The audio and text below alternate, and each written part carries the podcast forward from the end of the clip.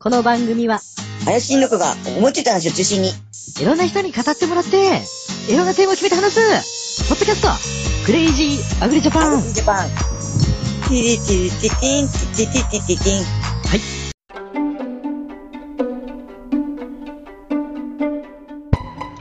はい、どうも、クレイジーアグリジャパン始まります。クレイジー経済学第2弾、ボリューム2ですね。えー、今日はあー3月15日、えー、確定申告に、えー皆さん悩んでると思うんですが、実は4月15まで一筆書くとね、飲ませるっていうのは、前、ツイッターかなんかでも上げたと思うんですけどもね。まあ、あガス屋は委託すればも送ってあるのでいいんですけども。えーと、それでですね、今日は何にしようかなと思ったんですけども、えーと、結構株やってるね、農業界隈の人でも、やっぱり株やってる人もなんかね、ウクライナで下がったら買い時だなんて、クラブハウスでなんか話してる人なんかよく聞いてたの思い出したんで、まあ、中央銀行と、まあ、ちょっと古いんですけど、2004年の時の日銀法と、あ、日銀法っていうのは日銀に、こう、まあ、ね、ニコニコなんかね、当時騒がれてたんでやってた方なんか記憶に新しいと思うんですけども、えっ、と、米国で利上げが、あもうされるっていうのが規定路線で、アメリカの方がね、まあ今回のウクライナのこともあり、その前のジャブジャブの金融緩和でね、あれだけ債券市場、株式市場に、えーマネーが流れてたので、すごい、まだ、まあアメリカの株価なんか強気なんですけどね、えっ、と、金融緩和を縮小してですね、えー利上げと QT を行うと発表したんですね。まあ、えっ、と、そちらも説明するんですけども、最後に日銀法はおまけとして、まあ、行こうかなとは思うんですけども、まあ、中央銀行、あとパラダイムについてもやろうかななんて思ったんですけども、よくね、えー政治の家の発言でパラダイムシフトなんか聞くと思うんですけども、まあ、パラダイムっていうのからまず説明しちゃうと、パラダイムっていうのはもう確立されてる、科学的にもね、えーあの理論的に確立されてる型みたいなもので、で、パラダイムシフトっていうことはその型がもう使えませんか、もしくはその、えーやり方、ルールが変わりましたよみたいな、ルールが変わったっていうか、あの型が変わりましたよっていうふうに思っていただければ簡単に理解できるんじゃないかなと思います。あのノーベル経済学賞を取った人のね、あの本の面白いのがあって、チェスで、えープロ級の人、アマチュアでもうまうまプロ級の人と一般の人でね、ちょっとルール分かってる人のやつの、で、3人に、あの途中の局面をバッて見せ、盤面を見せてですね、じゃ何分間でこれ記憶してくださいってやると、えっと、プロ級、プロの人、プロ級の人、一般、まあ、全然ルールわかんない人の順で、あの、やっぱり盤面を記憶してるんですね。さすがプロだなって感じなんですけど。ただし、これを本当にランダムで、もうルール上とんでもないとこに、あの、配置したりした盤面にするとですね、なんと、プロとちょっと上手いアマチュアの人の方が成績が悪くて、全然チェスとかのルール知らない一般の人の方が盤面を記憶してたっていうことになってるんですね。で、これ YouTube でも前なんか経済学者じゃなくて、あれはコンサルの人も YouTube でその同じこと言ってて、あ、なるほどなと思った。その人は将棋に例えられてたんですけど、やっぱりその、読めない。パラダイムシフトになった時に、そのパラダイムが変わる時にですね、あの、その今までのルールの中の、にとらわれていると、全く異端なこととか、その予期しないことが起きると、全然その場合対応できなくなるんです。逆に何もルールを知らないで入ってきた人の方が、すんなりあの馴染めちゃうっていうこともあるわけですね。だから、やっぱり世代で、こう、昔は終身雇用が、ジャパンズナンバーワンって本がね、アメリカで書かれた頃は終身雇用型でとかね、輸出産業が盛んでみたいな感じなんですけど、今みんな円高円安とか言って、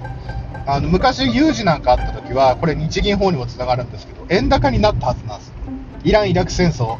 911テロ、東日本大震災、もうちょっと10年、15年ぐらい前の話ですけど、有事の際は円を買われたんですよ。アフガンとかイラン・イラク戦争の頃はアメリカの経済があって、有事の円買いが残ってたし、まあ、そういうのもあったけど、東日本大震災の時なぜ急に円高が進んで、世界各国で円売り、ドル買い介入したかっていうと、あの結局、日本企業が再建のために海外からのとか投資家がですよ、日本におとか保険金の支払いのために、ドル建てが、あのドルとか海外の資産をみんな日本に還流するだろうと、あれだけの大震災になったら。また再保険を受けてるロイロイロイヤーだとかですね、そういう世界の保険会社が、日本の保険会社から再保険を受けてるのとか、お金が全部円になるだろうっていうことで、まあ、ヘッドファンヘッドファンドの人たちが、ヘッジファンドですね、ヘッジファンドの人たちが円を買い進めたっていうのもあったんですね。で、なんでそういうことになるかっていうとですね、あの例えばトヨタがアメリカで稼いでたのが単純に、ホンダがですね、アメリカで稼いでたのが単純に日本に戻ってきたときは、1円で数百億円、円高になるだけで数百億の利益が吹っ飛ぶって言われるぐらい、えーと、為替に対する日本の産業構造がですね、その時のパラダイムでは、1円上がると数百億円吹っ飛ぶみたいな。でもだんだん海外での現地工場が増えてきたりとか、日本企業だってバカじゃないから、海外のお金を海外で再投資するとかですね、そのまま預金として置いとくと、あその置いとくないよって訴えられちゃったりするのも、まあ、別の話とはあるんですけども、だから円に変えなきゃいけなかったわけですよ。アメリカで稼いだものを円に変えなきゃいけなかった。だから円円高円安になると、あの企業が、株価が影響するっていうのもあったんですけども、日本も金融緩和やってるし、で、今、アメリカで何が利上げで起きてるかっていうと、アメリカだと今、消費者物価指数7%超えて、結構、悪質なインフレになりそうなんですね。で、資源は、まあ、戦争の影響もあってか絞られてきてるし、このままいくと、もう10%とかになっちゃうわけです。そうすると、社会情勢が不安定になっていくんですね。どうしてもその、金融緩和が先に来て、インフレが先に来て、労働者の、一般労働者のですよ、金あのー、給与が上がってくるのっていうのどうしても遅れてくるわけですね。まず企業が潤う、その前の投資家とか企業が潤ってから、それが下に置く、あのー、一番下ってわけじゃない、労働者階級に降りてくるわけ。その間に物価が上がってくると、結局、一番下の所得の人たちが飯食えねえって騒ぎ始めるわけですよ。で、どんどん貧しくなっていっちゃうので、あの、そういう時に中央銀行の役割としては、あの、お金を回収するってことですね。今まではお金をじゃんじゃん吸って、債券市場から債券を買い、国債とかをですね、引き受けたりとかですね。そうすると、金利は、利上げするってことは金利が低かったんで、短期資金を借りやすかったんで、じゃあ国債はもうみんな中央銀行が買い買い上げちゃってる。うん、いい債券もみんな買い上げちゃってる。じゃあ人にお金を貸そうかとか、投資、株式市場に回そうか。わけですね。1%でお金を借りて、ですよ。株買って10%値上がりすれば9%利材稼げたわけですよ。お金返した後でも。でもその短期資金が今回0.25%から0.5%上がってくると、我々にとってはそんな差、0. 数の何の差があるの？あるけど、世界中からお金がもしドルに集まってですよ、0.2、100兆円で0.25%って言ったら、それだけで2500億円ですからね。だから、そういう風にして、これから何が起きるかっていうのを、実はその、ちゃんとパラダイムじゃないけども、ちゃんとルールを知ってる人はもう先に動いていて、あ、もう、あ、金融緩和アメリカがやめるなと。で、金融緩和やめるとまず何が起きるかっていうと、資産と債券市場で暴落します。それはそうですよね。あの、今まで短期資金借り上げて、お金とかレバレッジかけて、債券買ってた、株買ってた人たちが、あの、もう元金の金利が上がってくるから、ちょっと借りる額減らそうとか、あの、資金が借りづらくなるわけですね。なので、あので、その代わり、中央銀行がまず何するかって、まずお金をするのをやめますよね。で、今まで買い上げていた国債だとか債券とか QT って呼ばれるんですけども、その中央銀行が市場から買い上げていた資産を売り始めるんですよ。で、売ると何が起こるかっていうと、売って買われたらそのお金は中央銀行が回収する。回収するっていうか、その中央銀行の方に行くわけですよね。でも世の中に出回ってるお金はその分少なくなるわけですよ。中央銀行が放出しなければですね。なので、利上げするのと QT を同時に進めるっていうのは、まあ、本当は緩やかにどっちからか、まあ、アメリカの場合、利上げを3年とか5年かけてやるんでしょうけども、両方進めていくっていうのも断固としてインフレを抑えるっていう意思の表れもあるし、そうすると、株は下がる、債券下がる、えー、と持ってる不動産とか資産も下がってくる。そのお金が結局ジャブジャブじゃなくなってくるからですね。で、お金の価値がだんだん高まってくるから、実は株とか資産は下がるんだけど、ドル自体の価値は高まっていくんですよ。要は100、1万枚あったものが1000枚とかになっちゃうわけですね。あの、どんどんどんどん回収が進むと。だから世界中からのマネーが多分ドルに変えるんですよ。ドルに変えた方が、あの、お金の価値が高まっていくし、で、ドルの価値がドル高になっていくと、その円に関しても、ユーロに関してもドルが高くなっていくので、しかも利上げをしていくっていうことは、その例えばあの銀行とかからお金借りるときの金利も高くなってくるので、自分たちが貸し手だった場合ですね、お金の貸し手だった場合は、有利な条件でお金貸せるんですよ。他の国で日本で貸したら 0. 数パーセントとか、あのー、0. 数パーセントじゃない、え、ー、と、そんなに利ざやが取れないんだけども、他だと民間もこう、もう、中央銀行が利上げしてるから、資金需要があお金借りたい、お金借りたいってなるんだけども、そこを中央銀行が抑えるので、ドルを持ってた方が、どんどん持ってるだけでドルの価値が上がっていくんでね、相対的に。なので、世界中からこれからドルにお金が集まって、もう始まってるかもしれないんですけども、どんどんドル高の動きは進んでいくと思います。で、まだ日本はそこまでですね、1%もまだインフレ率を達成してないんですけども、為替が上がると、あ、為替が下がると、円の相対価値が下がってくると、輸入してる物品の価値が上がるんですね。あの、まあ、商事会社とかは別の、あのもっと安い国とかですね、もっと違う材料とかでもっとこう、コストを抑えようとする企業努力はするとは思うんですけども、あの単純にその分、あの、輸入食料、輸入品っていうものの値段が上がっていくので、それだけで、あの、もしかしたら、急にインフラが起きちゃったりとかね、する可能性があります。そうした場合は、日本の中央銀行、でも日本はまだまだインフレ率の目標が未達成なので、あの、あの、もしかしたら、アメリカの様子を見てから、あの、まあ、昔でいう出口戦略と言われたものを取るのかもしれない。まあ、日銀が国債を大量に、日本国、あの、日本国政府の国債を買い上げてですね、それでジャブジャブに金融緩和している状態なんですけども、えーそれを一旦やめて、えーと、えー様子を見ながら債券市場で今まで買い集めてた国債を売るっていう方向になっていくとは思うんですけど、それで市中に出回ってるお金を回収するとは思うんですけどね。やっぱり、なんで国債売って売れるのかっていうと、やっぱ国債はね、何十年も持ってても、やっぱり、あのー政府が潰れない限りは償還されるし、あの、やっぱり、やっぱり何百兆円って持ってるですね、ゆうちょだとか三菱 UFJ グループだとかですね、三井住友グループだとかは、やっぱ一定割合で安心できるものを何百、何十兆円、何兆円って入れとくだけで、社員の給料払えちゃうわけですよ。その利利利ザヤだけでですね。で、お客さんたちから預かってるお金にも毎年毎年お金を払わなきゃいけないっていうのもあるし、そこからやっぱり、あの、安定したものっていうものを求めていくから、一番いいものを今日銀が金融緩和の時にジャブジャブに買ってるので、みんな他にリスクがあるところにお金を貸したりとかですね、運用しなきゃいけないっていう状況になってます。金利、日本の場合は金融緩和中なのでね。だけどアメリカではやはりここまで7%とか上がってくると、もう生活がね、えー多重化ない国民が出てくるので、そういった風になります。なので、これからアメリカでまだ強気な株価も、いずれは、あの、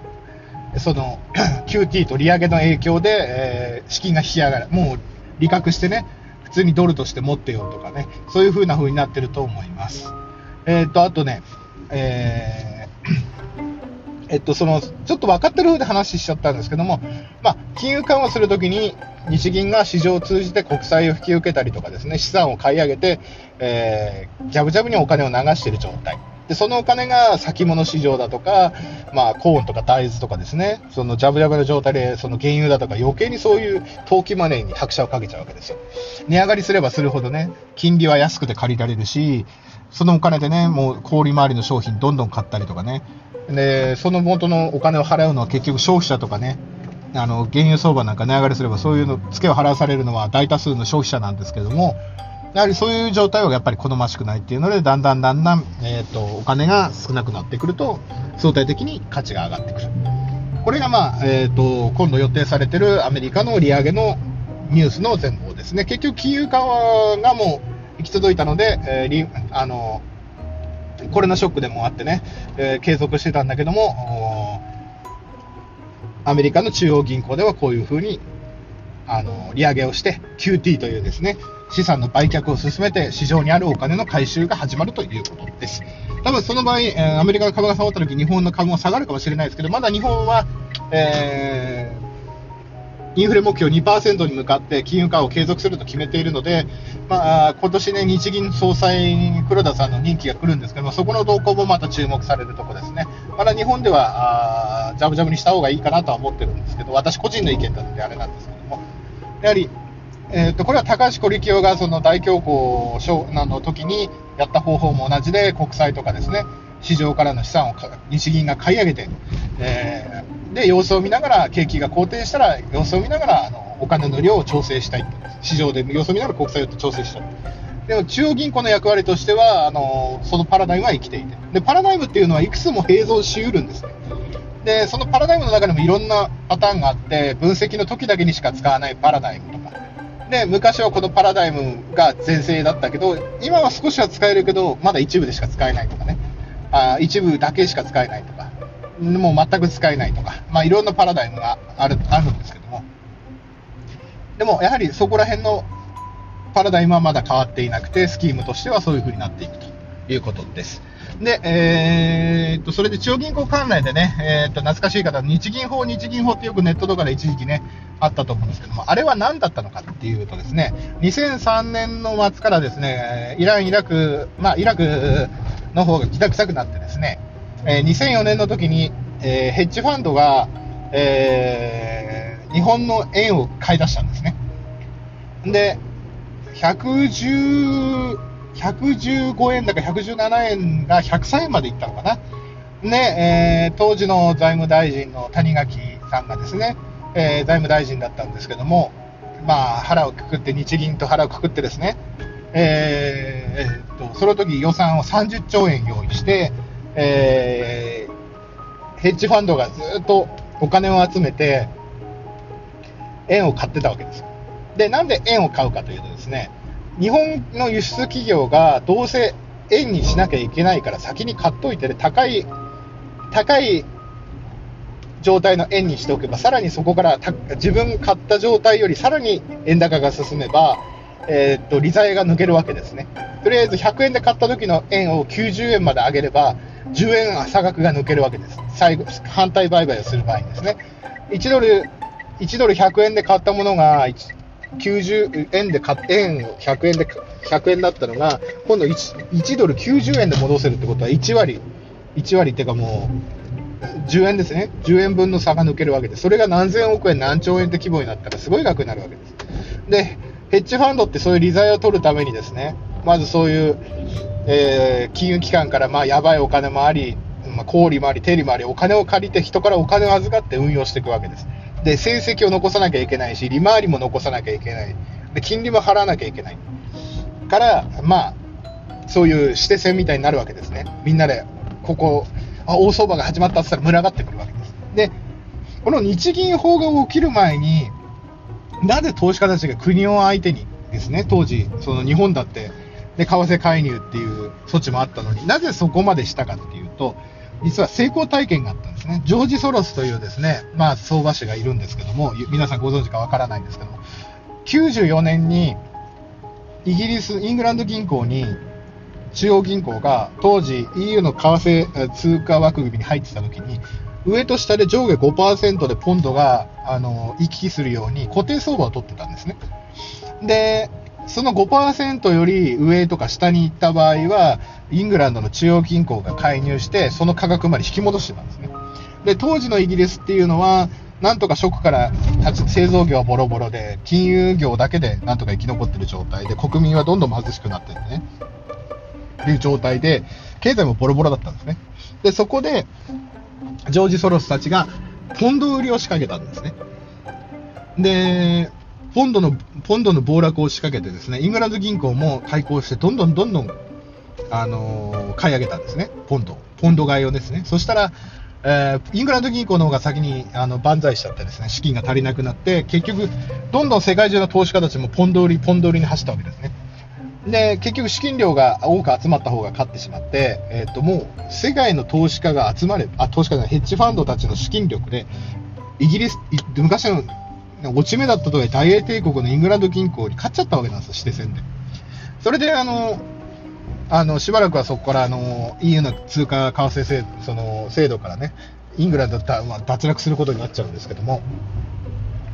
で、そういったこともあって、投資家たちは、もう集ま、金を集めるだけ集めて戦えば勝てるという成功体験があるわけですね。で、その時は来たということで、10の10年後ですね、ちょうど。2003年、4年の、2004年か、2004年の時に、えー円高が始まり、で、日本政府もこのままだ。まだ当時は今よりも輸出依存型ですからね。えーで、やる介入を決めたと。で、当時実は世界中の投資家たちも、大体日本銀行30、法律もあったんでね、30兆円ぐらいだろ、資金が入出できても。要は世界中の投資家たちも、みんなに声かけてですね、声かけてっていうか、まあ、相場見ればみんなわかるし、仕掛け、誰か仕掛けてるってわかるわけですから。要は、30兆円以上の資金を用意すれば、日本国政府に勝てるということがあるんですね。で、それで、結局、逃走は35日間行われたんですけど、すいません、ちょっと運転中でウインカーの音入っちゃったんですが、35日間で行われたんですけども、日本銀行が何やったかっていうと、淡々と24時間体制でスタッフこうった3交代だか2交代にして、淡々と1分間に10億円ずつ円を売ったんです。あ、円を買っ円を売ってドルを買ったんです。で、と世界中の投資家たちも30兆円なくなればもう終わりだろうと思った矢先に、財務省が当時持ってた米国債200兆のうち100兆円で比較的米国債の今あの償還が短期的なもの、そう結局アメリカにも話しつけなきゃいけないですからね。そのアメリカの国債の暴落なんか仕掛けて自分の通貨を守ったらアメリカに怒られちゃいますから。で、それを売って介入資金を使って、結局30日過ぎ、30日過ぎたところで投資家たちもヘッジファンドたちも無理して金借りてどんどん円買いを進めたわけですよ。でも1分間に淡々と10億円ずつですよ。24時間。ずっと1日1兆円ずつですよ。ドルを買って円を売ってたわけですよ。で、えーそこでバシバシ戦ってる時に、もう少しで日銀は予算が底つくはずだって言ってみんな円を買ってたんですね。世界中のヘッ特にアメリカのヘッジファンドなんかは。もう、小売だろうが何だろうが世界中の投資家に金かけて金かき集めて円を買ってたことでしょう。で、えー途中でその財務省の比較的短期な米国債を売ることで、で、新しく円を売ってドルを買ったお金で、その、米国債をまたそのドルで買い直してるからアメリカとはそれで話がついてたんでしょうね。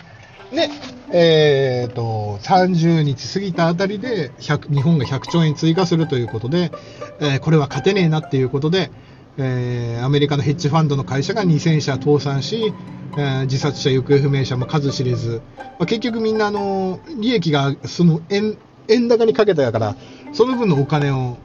返さなきゃいけないし、だけど、日本の介入が成功したおかげで円安に進んだわけですね。だから赤あの赤字も出てるし、元本割れはしてるし、だからみんなそれで資金がなくなっちゃう。レバでしかもレバレッジもかけてる人までいたら、もう目も当てられないわけですよ。ね、10億円で100億円の勝負とか、200億の勝負してた人は1割下がっただけで自分の元金があの吹っ飛んでしまう。逆にマイナスになってますから。ということで、えー、とそれがよく言われる日銀法と呼ばれたあの中央銀行があの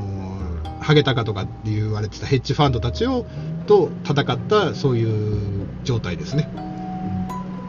これは結構有名なんで、ネットなんか探すとよく日銀法、日銀法って出てくるんですけども、やっぱりその前にはやはり、あの強大なですね、国相手でも戦おうっていう、すごいもうヘッジファンドたちがいるわけです、世の中には。だから、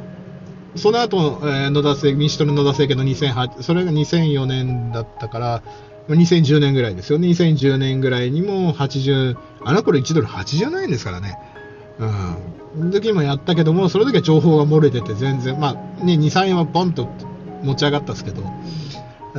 うん。で、やっぱりアベノミクスが始まるまで100円戻ってくることはなかったですよね。で、その間に国内のお製造業はメタメタになって、コロナショックで分かったと思うんですけども、製造業が実はもう日本にほとんど残ってなかったと。うん中国がコロナでストップしただけで我々は半導体不足になるし、もう日本でそんなに物作ってないってことが露呈したんですね。だからもう大きい意味で産業界のパラダイムシフトっていう、昔のまんま円安になった方が日本はいいだろうっていうパラダイムでいると、実は読み違えちゃうのかな。円安になってるから株上がるだろうなんていう単純な考えじゃなくなるかもしれません。えー、といったところで、えー経済界のお話、経済学からちょっと離れたけど、でもアメリカがなんで利上げするとかニュースになるかっていうのを、えーちょっと噛み砕いて話せたかなと思います。えー、と今日は中央銀行、えーアメリカの利上げ QT、えー日銀法とおまけでお話ししました。それでは、えーまたどこかでお会いできることを祈りつつ、See you next time. Goodbye.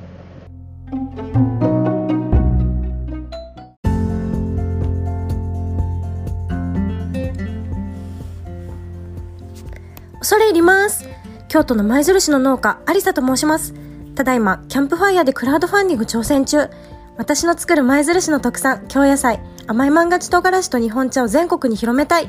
リターンは、万願寺やお茶で種類も豊富。万願寺唐辛子は甘くて肉厚ジューシー。ただ、焼くだけでも美味しいの。一度は食べてみてほしい。絶対後悔させません。どうか、皆様の温かいご支援、よろしくお願いいたします。失礼いたします。